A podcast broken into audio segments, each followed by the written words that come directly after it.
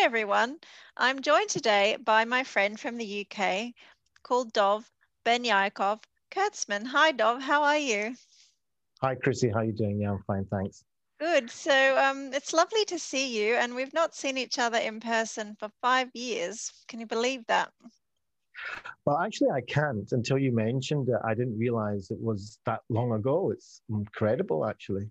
I know. And so we met in London at SQR Group's offices, and um, you were working on some projects in Manchester around um, mental health and well-being. And a lot has changed for you in five years, as has my life too. So congratulations on your book, by the way, Mind Over Terror. It looks awesome. I'm looking forward to receiving a signed copy in Australia soon to share with my friends here. But um, today, and uh, as you know, I published a book in 2020. So we, we, we had more things in common in 2017 or 2016 we met than we probably realized. Did you know no, in 2016 you would you had a book to, to come outside of you? Uh, you know, I, I I wouldn't have. Although I had the the ambition to write a book many years ago, um, certainly didn't think it was going to be the book that I wrote in the end. That was that's a complete you know uh, surprise to me. I would never have imagined it. Um, but yeah, who would have known we both have books by now? I know it's same for me. My genre was chick literature, so humorous women's stories, and I've ended up writing a self-help, health and well-being book. So I'm sure, like you, it's the contrast content to what you imagined. Absolutely. Well, yeah, completely, uh, completely out of the blue. I didn't, I didn't expect it. So your credentials are massive, and I'm not going to um, read them all out because I think your experience will come through for people as we're chatting today. But essentially, you've um, you're an expert in cognitive first aid, post-traumatic stress, um, and a number of other things around psychology and well-being. So tell me a little bit about um, cognitive first aid first and foremost and, and what it is. Okay, so um, cognitive psychological first aid is a protocol basically. It's probably the only one in the world that is an actual protocol in helping somebody get out of psychological shock. Now, there's different types of psychological first aid in the world.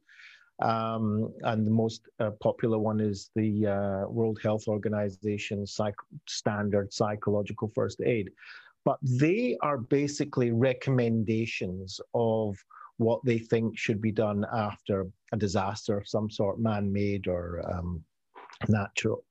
Um, but there's no actual what to do. It's just recommendations of kind of make sure that they've got clothes, make sure that they're you know, comfortable, and so on. Um, so, cognitive psychological first aid is an actual protocol. When somebody is in psychological shock, which means that they are not um, functionable.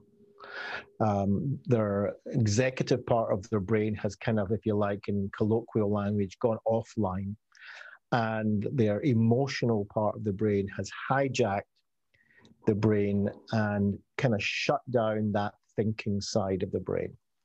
When that happens, um, and I'll give you the two extremes, but there's lots of different uh, stages in between. One extreme is that the person just collapses on the ground, goes into like super freeze, and is just lying there. Um, the opposite extreme is, you know, to again to use colloquial language, is that they go into an hysterical um, rage, if you like.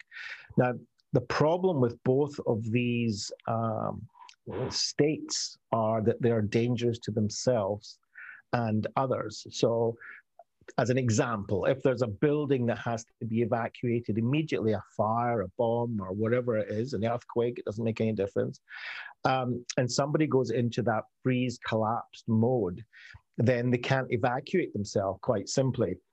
And there's a big chance that they're going to get trampled on.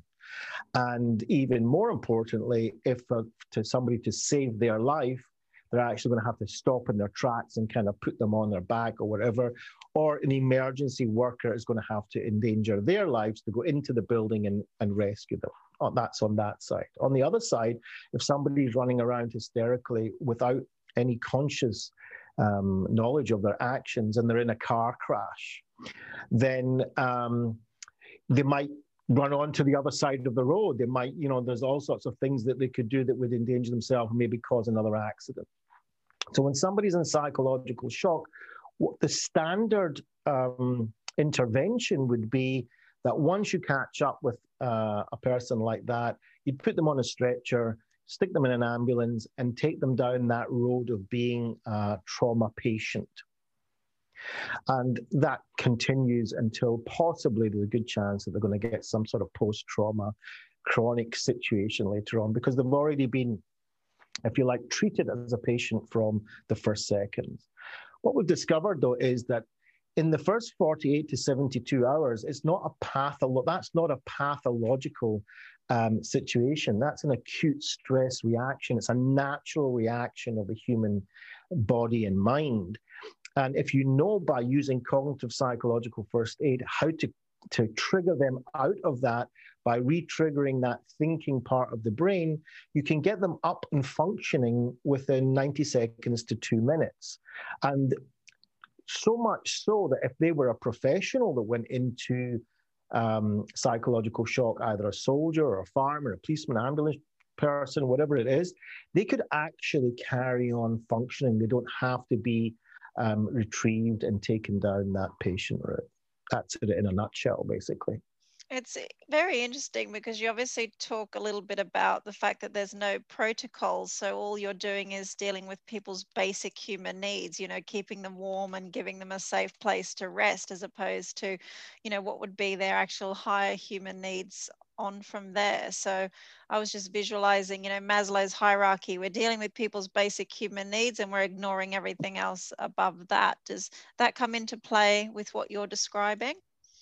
Okay, so that would be the general psychological first aid that's out there. The difference where we have an actual protocol where you can uh, uh, arrive at the, the human being mm-hmm. and you do a series of um, steps or, which are almost kind of um, neurological triggers, if you like, to trigger that prefrontal cortex at the front of the brain, that executive part of the brain, by giving them different tasks, saying different things to them, um, uh, you know, asking them to do certain things, where uh, that re-triggers that thinking part of the brain and brings them back to a functioning human being. So there, here we we actually do have a very specific protocol that can be learned by anybody, that you don't have to be a therapist or anything like that.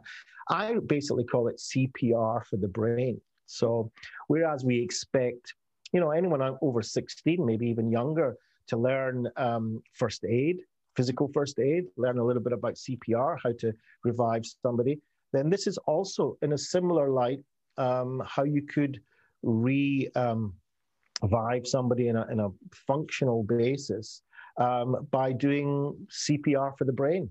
Mm-hmm. Yeah, because I'm visualizing the reptilian brain, the mammalian brain, and the and the prefrontal cortex of the human brain. So basically, we want to get them out of this fear, freeze, flight, and then back up into their functioning human brain. That's what you're describing. As. Yeah, absolutely. What what's happened is that that only only let's say if you take the mammalian brain and the and the human brain, the prefrontal cortex, only one of them can be, and this is very kind of rough terms, but only one of them can really be dominant at the one time. Either it's that one or it's that one. So in a in a fear death like situation, the emotional brain is going to take control and shut down, if you like, that human um, executive part of the brain. And all this protocol is doing, all, but it's very important, is to reawaken this and bring that mammalian brain down under the control of the executive brain. Mm, that's really, really fascinating. And you obviously had a background in all of this before, you know, the UK terror attacks and COVID 19 were a part of our lives. So, you know, how has the past few years really shaped you as a person and, you know, personally as well as professionally with your skills? So, well, it's an ongoing process from personal de- development as well, right? So, you know about that, Christy. So, the the the you know, I went through my, my own personal, and I am still going through my own personal journey. Um, I didn't always have. This is my second career, if you like. Um, it's probably more than my second, but my second career. Um, my first major part of my working life was in um, security and policing and law enforcement and things like that. So there was a lot of pressure, high stress job, you know, 18 hour days for many, many years, things like that. And then I went through my own personal life um, tra- traumas um, and decided that, well, first of all, I needed my own so my own help from psychologists. So getting back into civilian life, into the life that I wanted to live, I um, went and had my own uh, psychological treatment, and I saw that it was so effective that I wanted to learn more about it. That was basically the, the idea. It wasn't to become a psychologist or anything like that. Um, and after years of studying, I realized that there's something that I really would love to do is to help others basically benefit for the kind of benefits that I received. And so I studied clinical social work as well. And uh, it just kind of went on from there. So over the last five years has been a kind of an ongoing um, journey for me. And by um, helping others on the way, I've also managed to help myself and hopefully helped a few people on the way. Mm. So, what was it like for you being in Manchester as a Manchester resident during the time of that horrendous arena attack? So that that was quite incredible, actually, because um, I had come to Manchester because I knew people here. I, I, when I was, um, I'd learned a lot of this, this psychological and emergency stuff in Israel, and I wanted to come out of there and go abroad and teach this stuff because it was only really being taught in Israel. So I felt a bit like a pioneer, and I thought, well, you know, where will I go in the world? Well, I had friends and you know, coming to the UK because I'm, you know, Scottish and I've got a British passport, so it's all easy.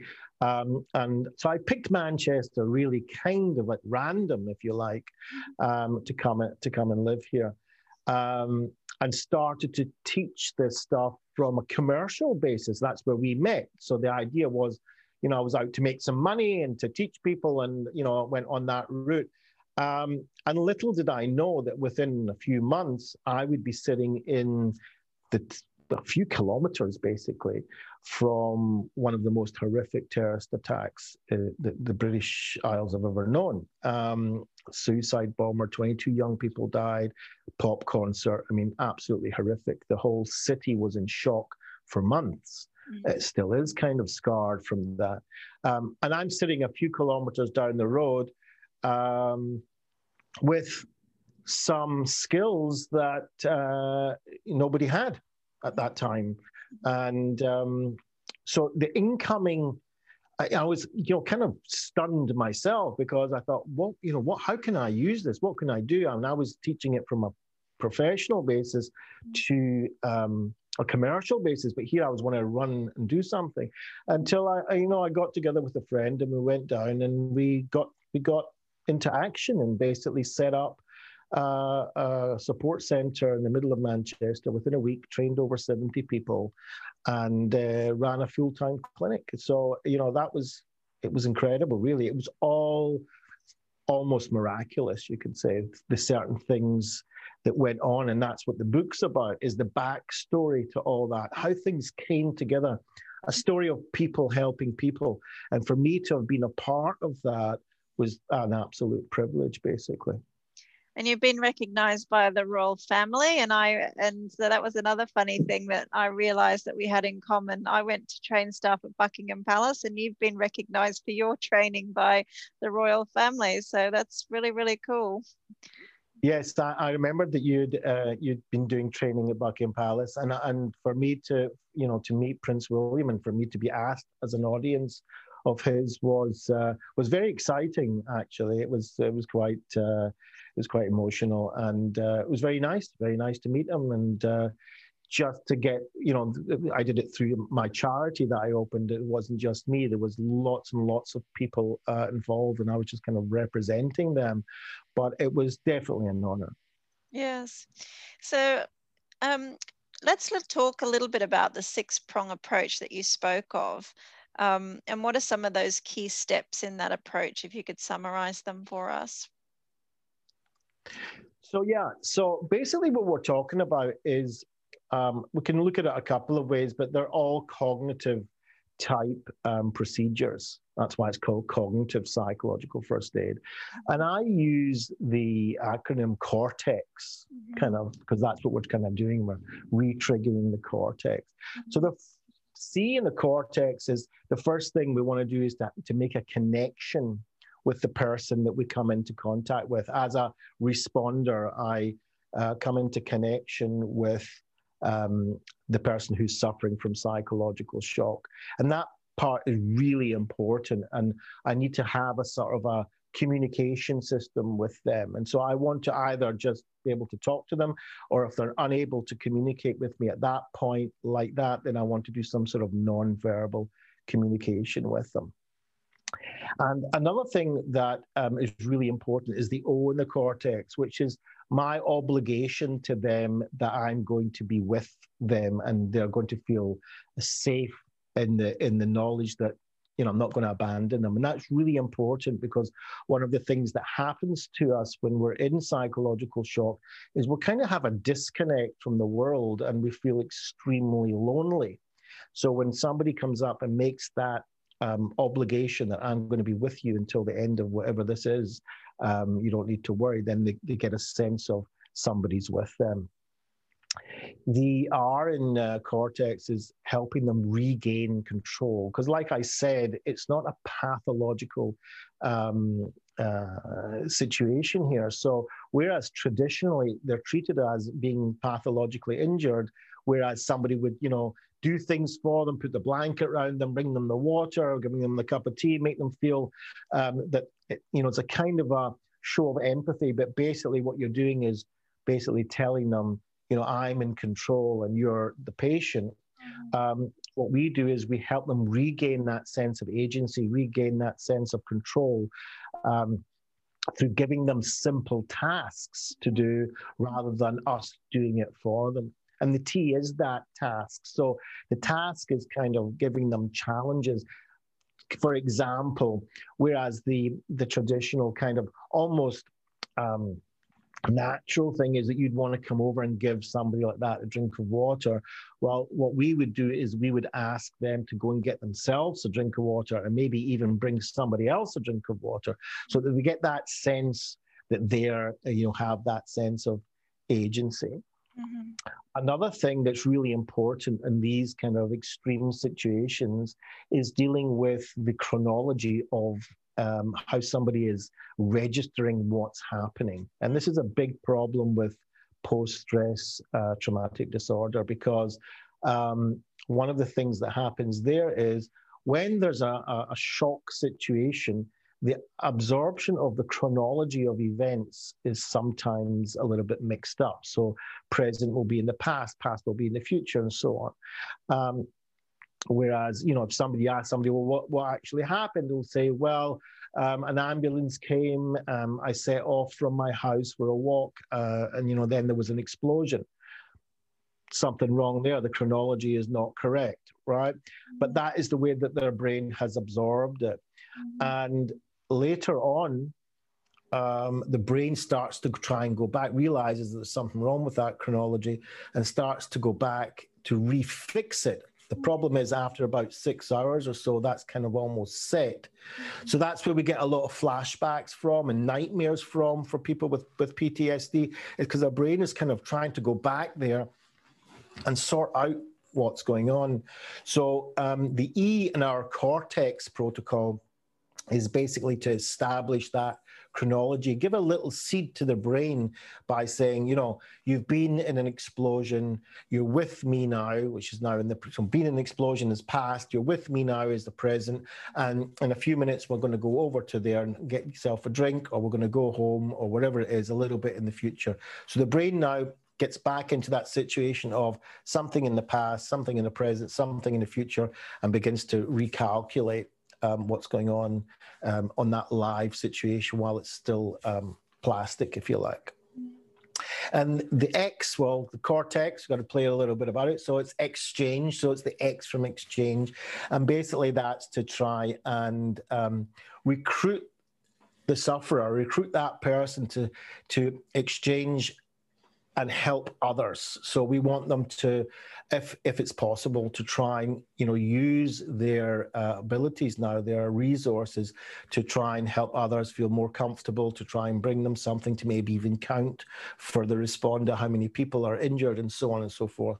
And when they feel that sense of agency now by helping others, then of course they, they, their brain says, well, there can't be anything wrong with me if I'm already helping other people. And so we get them back into that functioning mode.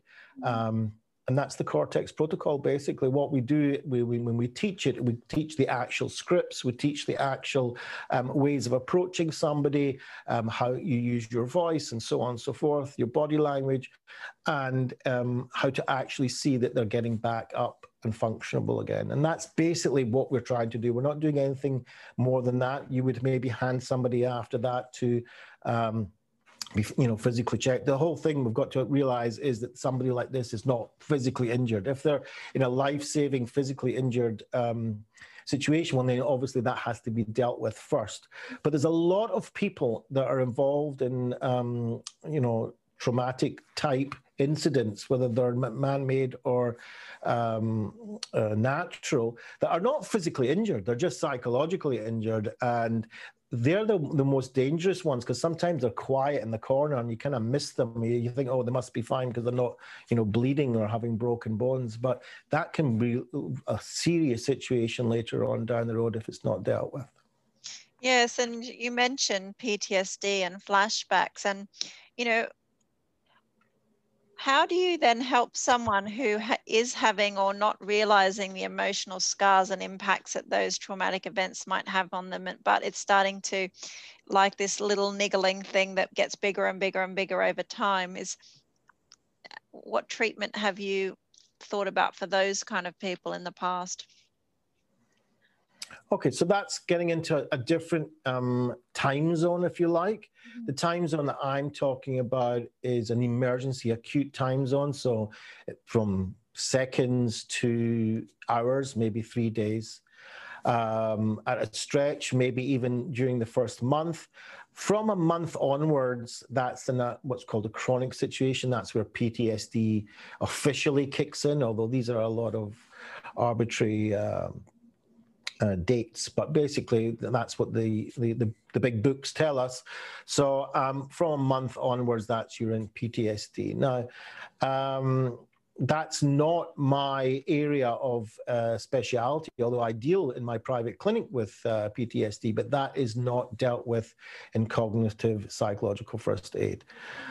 But what we must remember is the majority of people in incidents like that will recover without going through a post-traumatic stress disorder. Okay, they might have post-traumatic stress, but it doesn't necessarily come in to be um, disruptive to their life and become a disorder. So the majority of people will get through this um, sooner or later and either revert back more or less to, to what they were, or sometimes in some situations, because it's a life threatening situation, um, they might actually uh, bounce back in a stronger way because they have a perspective change in their lifestyle. Um, and there will be a minority percentage that won't. And the best thing that we could possibly say is that they get treatment or interventions as soon as they can uh, from a month onwards, although the way things are, that's not always possible. And, and the way that the, depending on your insurance policy or your government policy, and I, I can only talk about the United Kingdom, is that there's waiting lists for mental health um, that go on for years. Mm-hmm.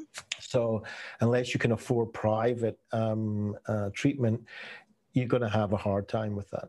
Mm.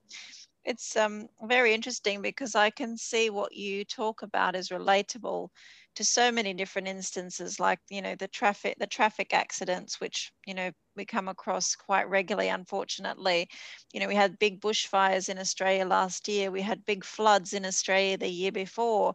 You know, even though we're not necessarily talking about you know a terrorist attack um, as part of our you know day-to-day living we are encountering you know traumatic and shock style events all of the time. So, first responders or anyone first on the scene could benefit from the protocol. Would you agree? Yeah, I think there's a number of ways that they could benefit, and um, one of the big things in, in, my, you know, my kind of mission in life with this is not just um, to help people after the fact. I, am a big believer in prevention, and a big believer in that we, you know, if we, if we can, if we can at least prevent, maybe we might not be able to prevent everything, but we can at least lower that kind of um, effect of these kind of events on our psyche, on our biology, on our neurology, then um, we might be able to have a better chance of getting through this in a in a better way. And one of the ways that we can do that is one, if you learn this protocol, what the data that's coming out seems to show is just by learning it, this can give you a sense of resistance and a sense of, well, if something ever does happen in the future as a professional or as an individual, then at least I will know what to do. I will know what to expect. Um, and I'll know that in the first 72 hours, if I'm feeling all these things, that that's normal and not pathological. And so that brings that kind of uh, distress level down from the outset. Mm-hmm. Um, and another thing that's really important, in my opinion, is when we learn that uh, techniques and skills of emotional regulation in advance, and we learn how trauma and, and shock affects our psyche and body, and we learn skills and how to deal with that up, up aside from my protocol, then um, again, we can have a situation and when we're going through life distresses, we will know what things will tend to happen in our bodies, our minds, our emotions, and even the physical sensations that we feel in our bodies. And we'll know that this is a natural reaction to whatever it is we're going through, or is a good possibility that it is, and we don't have to be so frightened of it. Mm, that's true. Um, the one month thing is interesting, isn't it? Because, you know, I know a people who've experienced trauma and you know days and weeks go by and they're still kind of confused about the situation but you know there is still that acute care that could be potentially provided to them which as you say they may not get for months and years afterwards and by that stage the damage is already done well yeah and and one of the things that i find out when going back to the manchester bombing is that in my head, we had to get this up and running as quickly as possible within days. And we did. Within seven days, we had basically a fully functioning uh, clinic going, giving, offering support and help to people that came through our system. Um, but what I did do is I went as quickly as possible to the National Health Service system to, to see if there's something that we could cooperate together on in order to um, reach a, a, wider audience. And the, the answer I got back was the most surprising thing that I'd ever heard. And that was that they'd said to me, Look, carry on, Dov. You're doing a great job. We're really uh, in shock, basically, with how fast you've gone into action. They took three months to, to, to, to have a, a hub that would deal with this.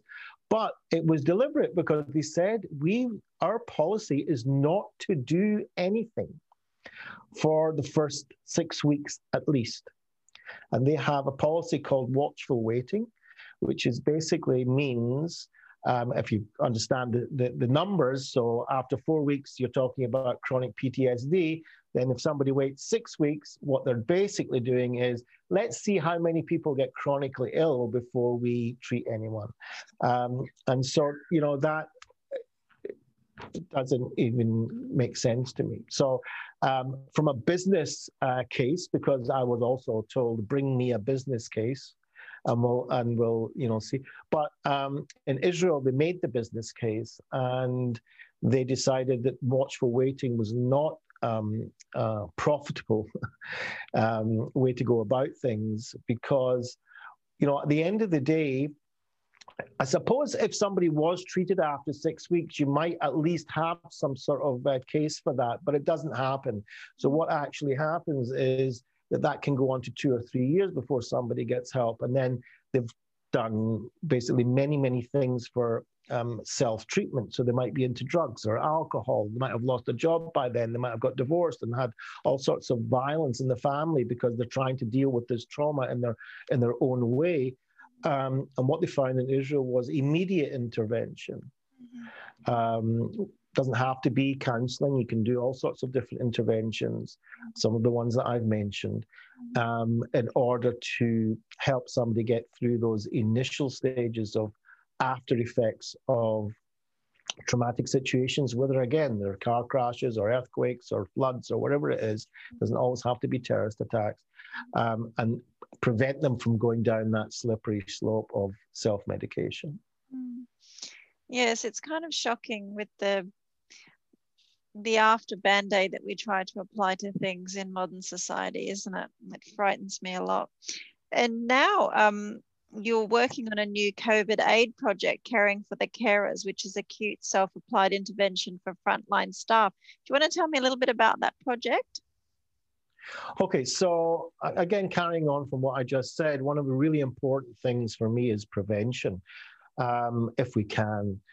But another passionate um, area that's really important to me is the ones doing the caring, you know, the doctors, the ambulance drivers, the paramedics, the fire people, um, frontline workers, they're all getting um, hailed as heroes. I don't know about Australia, but certainly uh, in the UK and around the world. And, you know, clapping and everything is great and great. But um, who's actually looking after them um, from that mental health?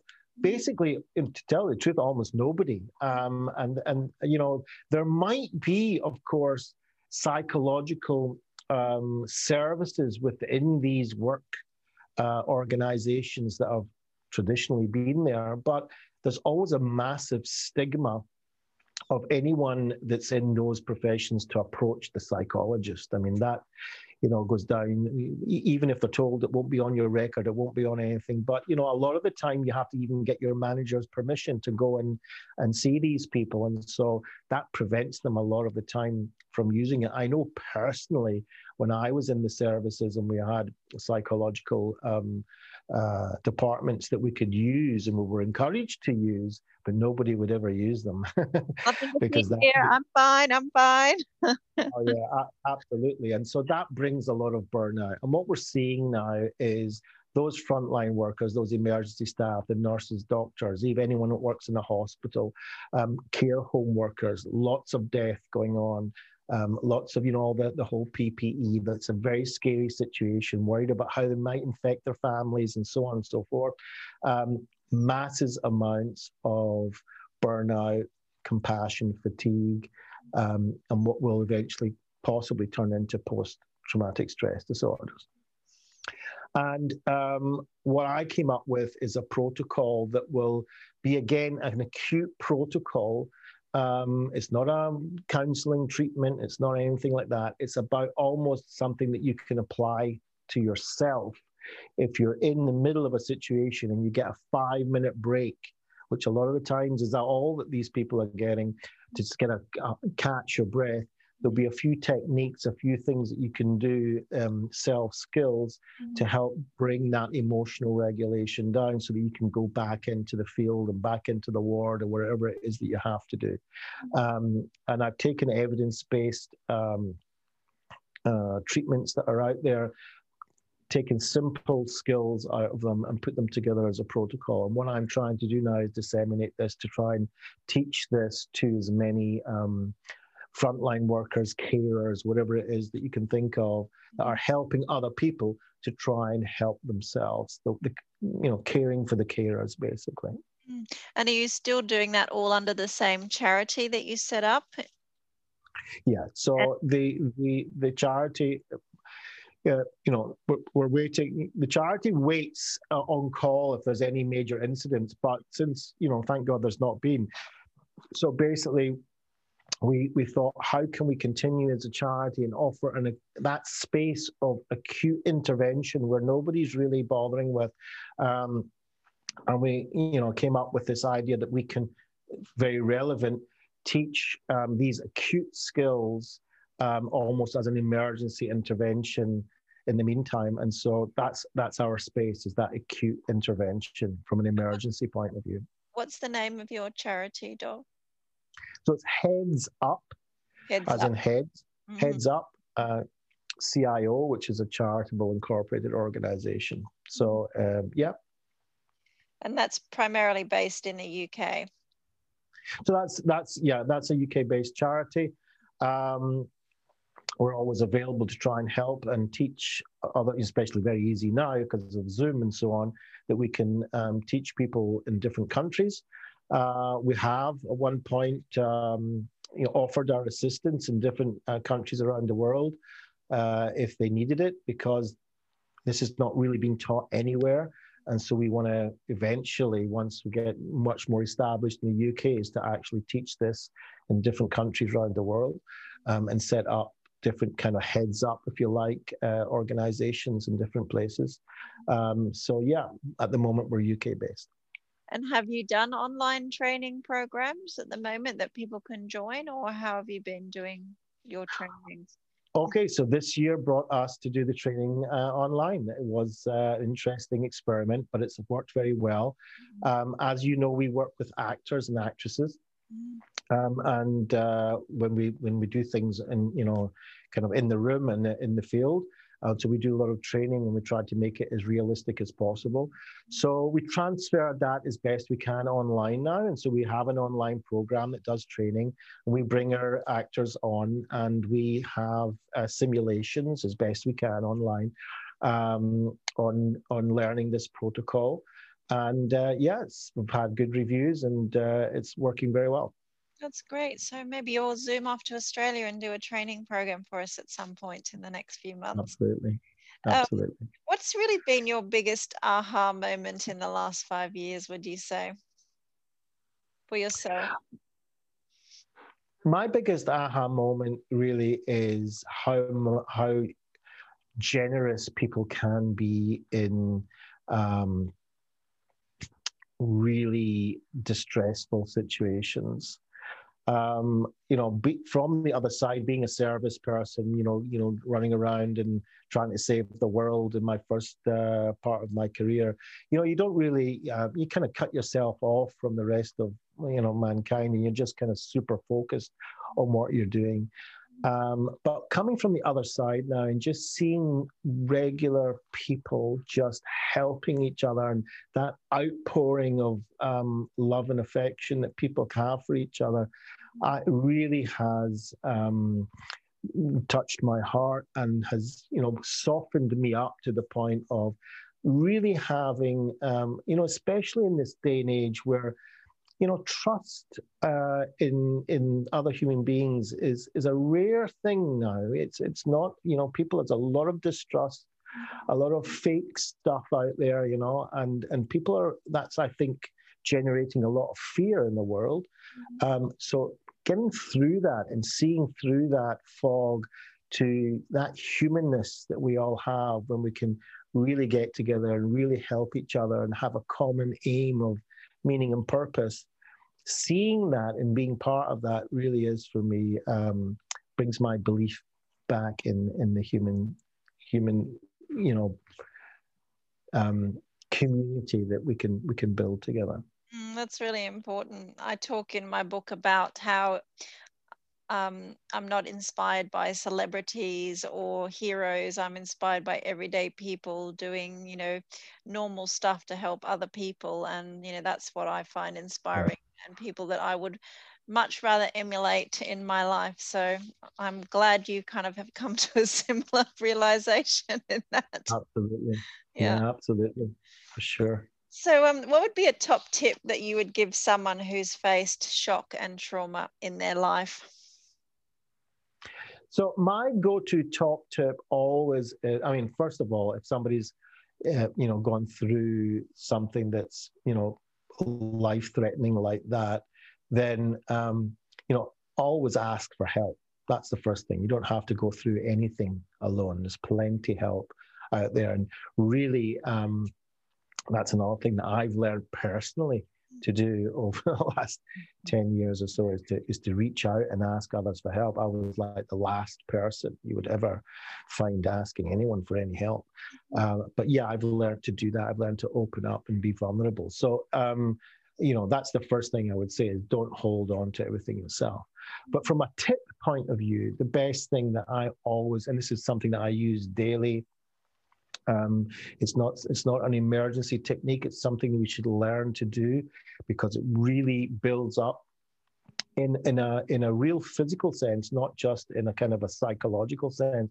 It builds up our resilience from the point of view of the vagus nerve mm-hmm. um, coming out of our brain into different parts of our body. It really strengthens it mm-hmm.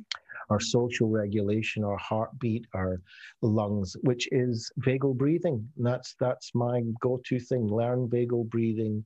Mm-hmm. I have a deep breath, hold it, and, and, and, breathe out slowly. I do videos on that. I can send you one. Yeah. Um, and once we learn that and practice it on a daily basis, it will really have a, a strong effect on us, whether we're not yet. And most of us, we, we know that um, from statistics that most of us in a lifetime will go through some sort of traumatic uh, event. So to have that um, practice is really important.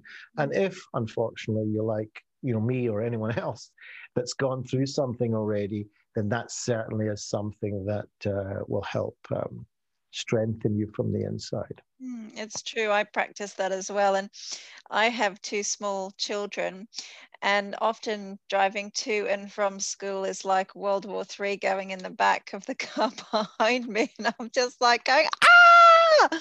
And when I get to the traffic lights, I start tapping here on my vagus nerve to get some. Yeah. And breathing and looking at the trees. so, Absolutely. do you do Absolutely. the vagus tapping? Yeah. So we, I, I use some, you know, we, I use this, which is um, also a kind of a tapping situation. It's kind of based on EMDR and Peter Levine stuff, yeah. which is also connected to the vagal nerve. And also, um, yeah, we, I use that daily. Yeah. Yes, I have these trees along one road. It's the road's called Love Lane. And when I drive down Love Lane, I'd spot the tree and I do my breathing. Breathe, mm-hmm. breathe, breathe. And that's Absolutely. only halfway journey to school. I can understand it. Um, but yeah, very, very effective very, very effective. Thanks so much for zooming off to Australia to join me. And it's been great to catch up with you. I'll put the links to your book um, in the notes and congratulations. I'm looking forward to reading it and I will be in touch with you again soon. Thank you so much. Chrissy, thank you very much. Thank Appreciate you. it.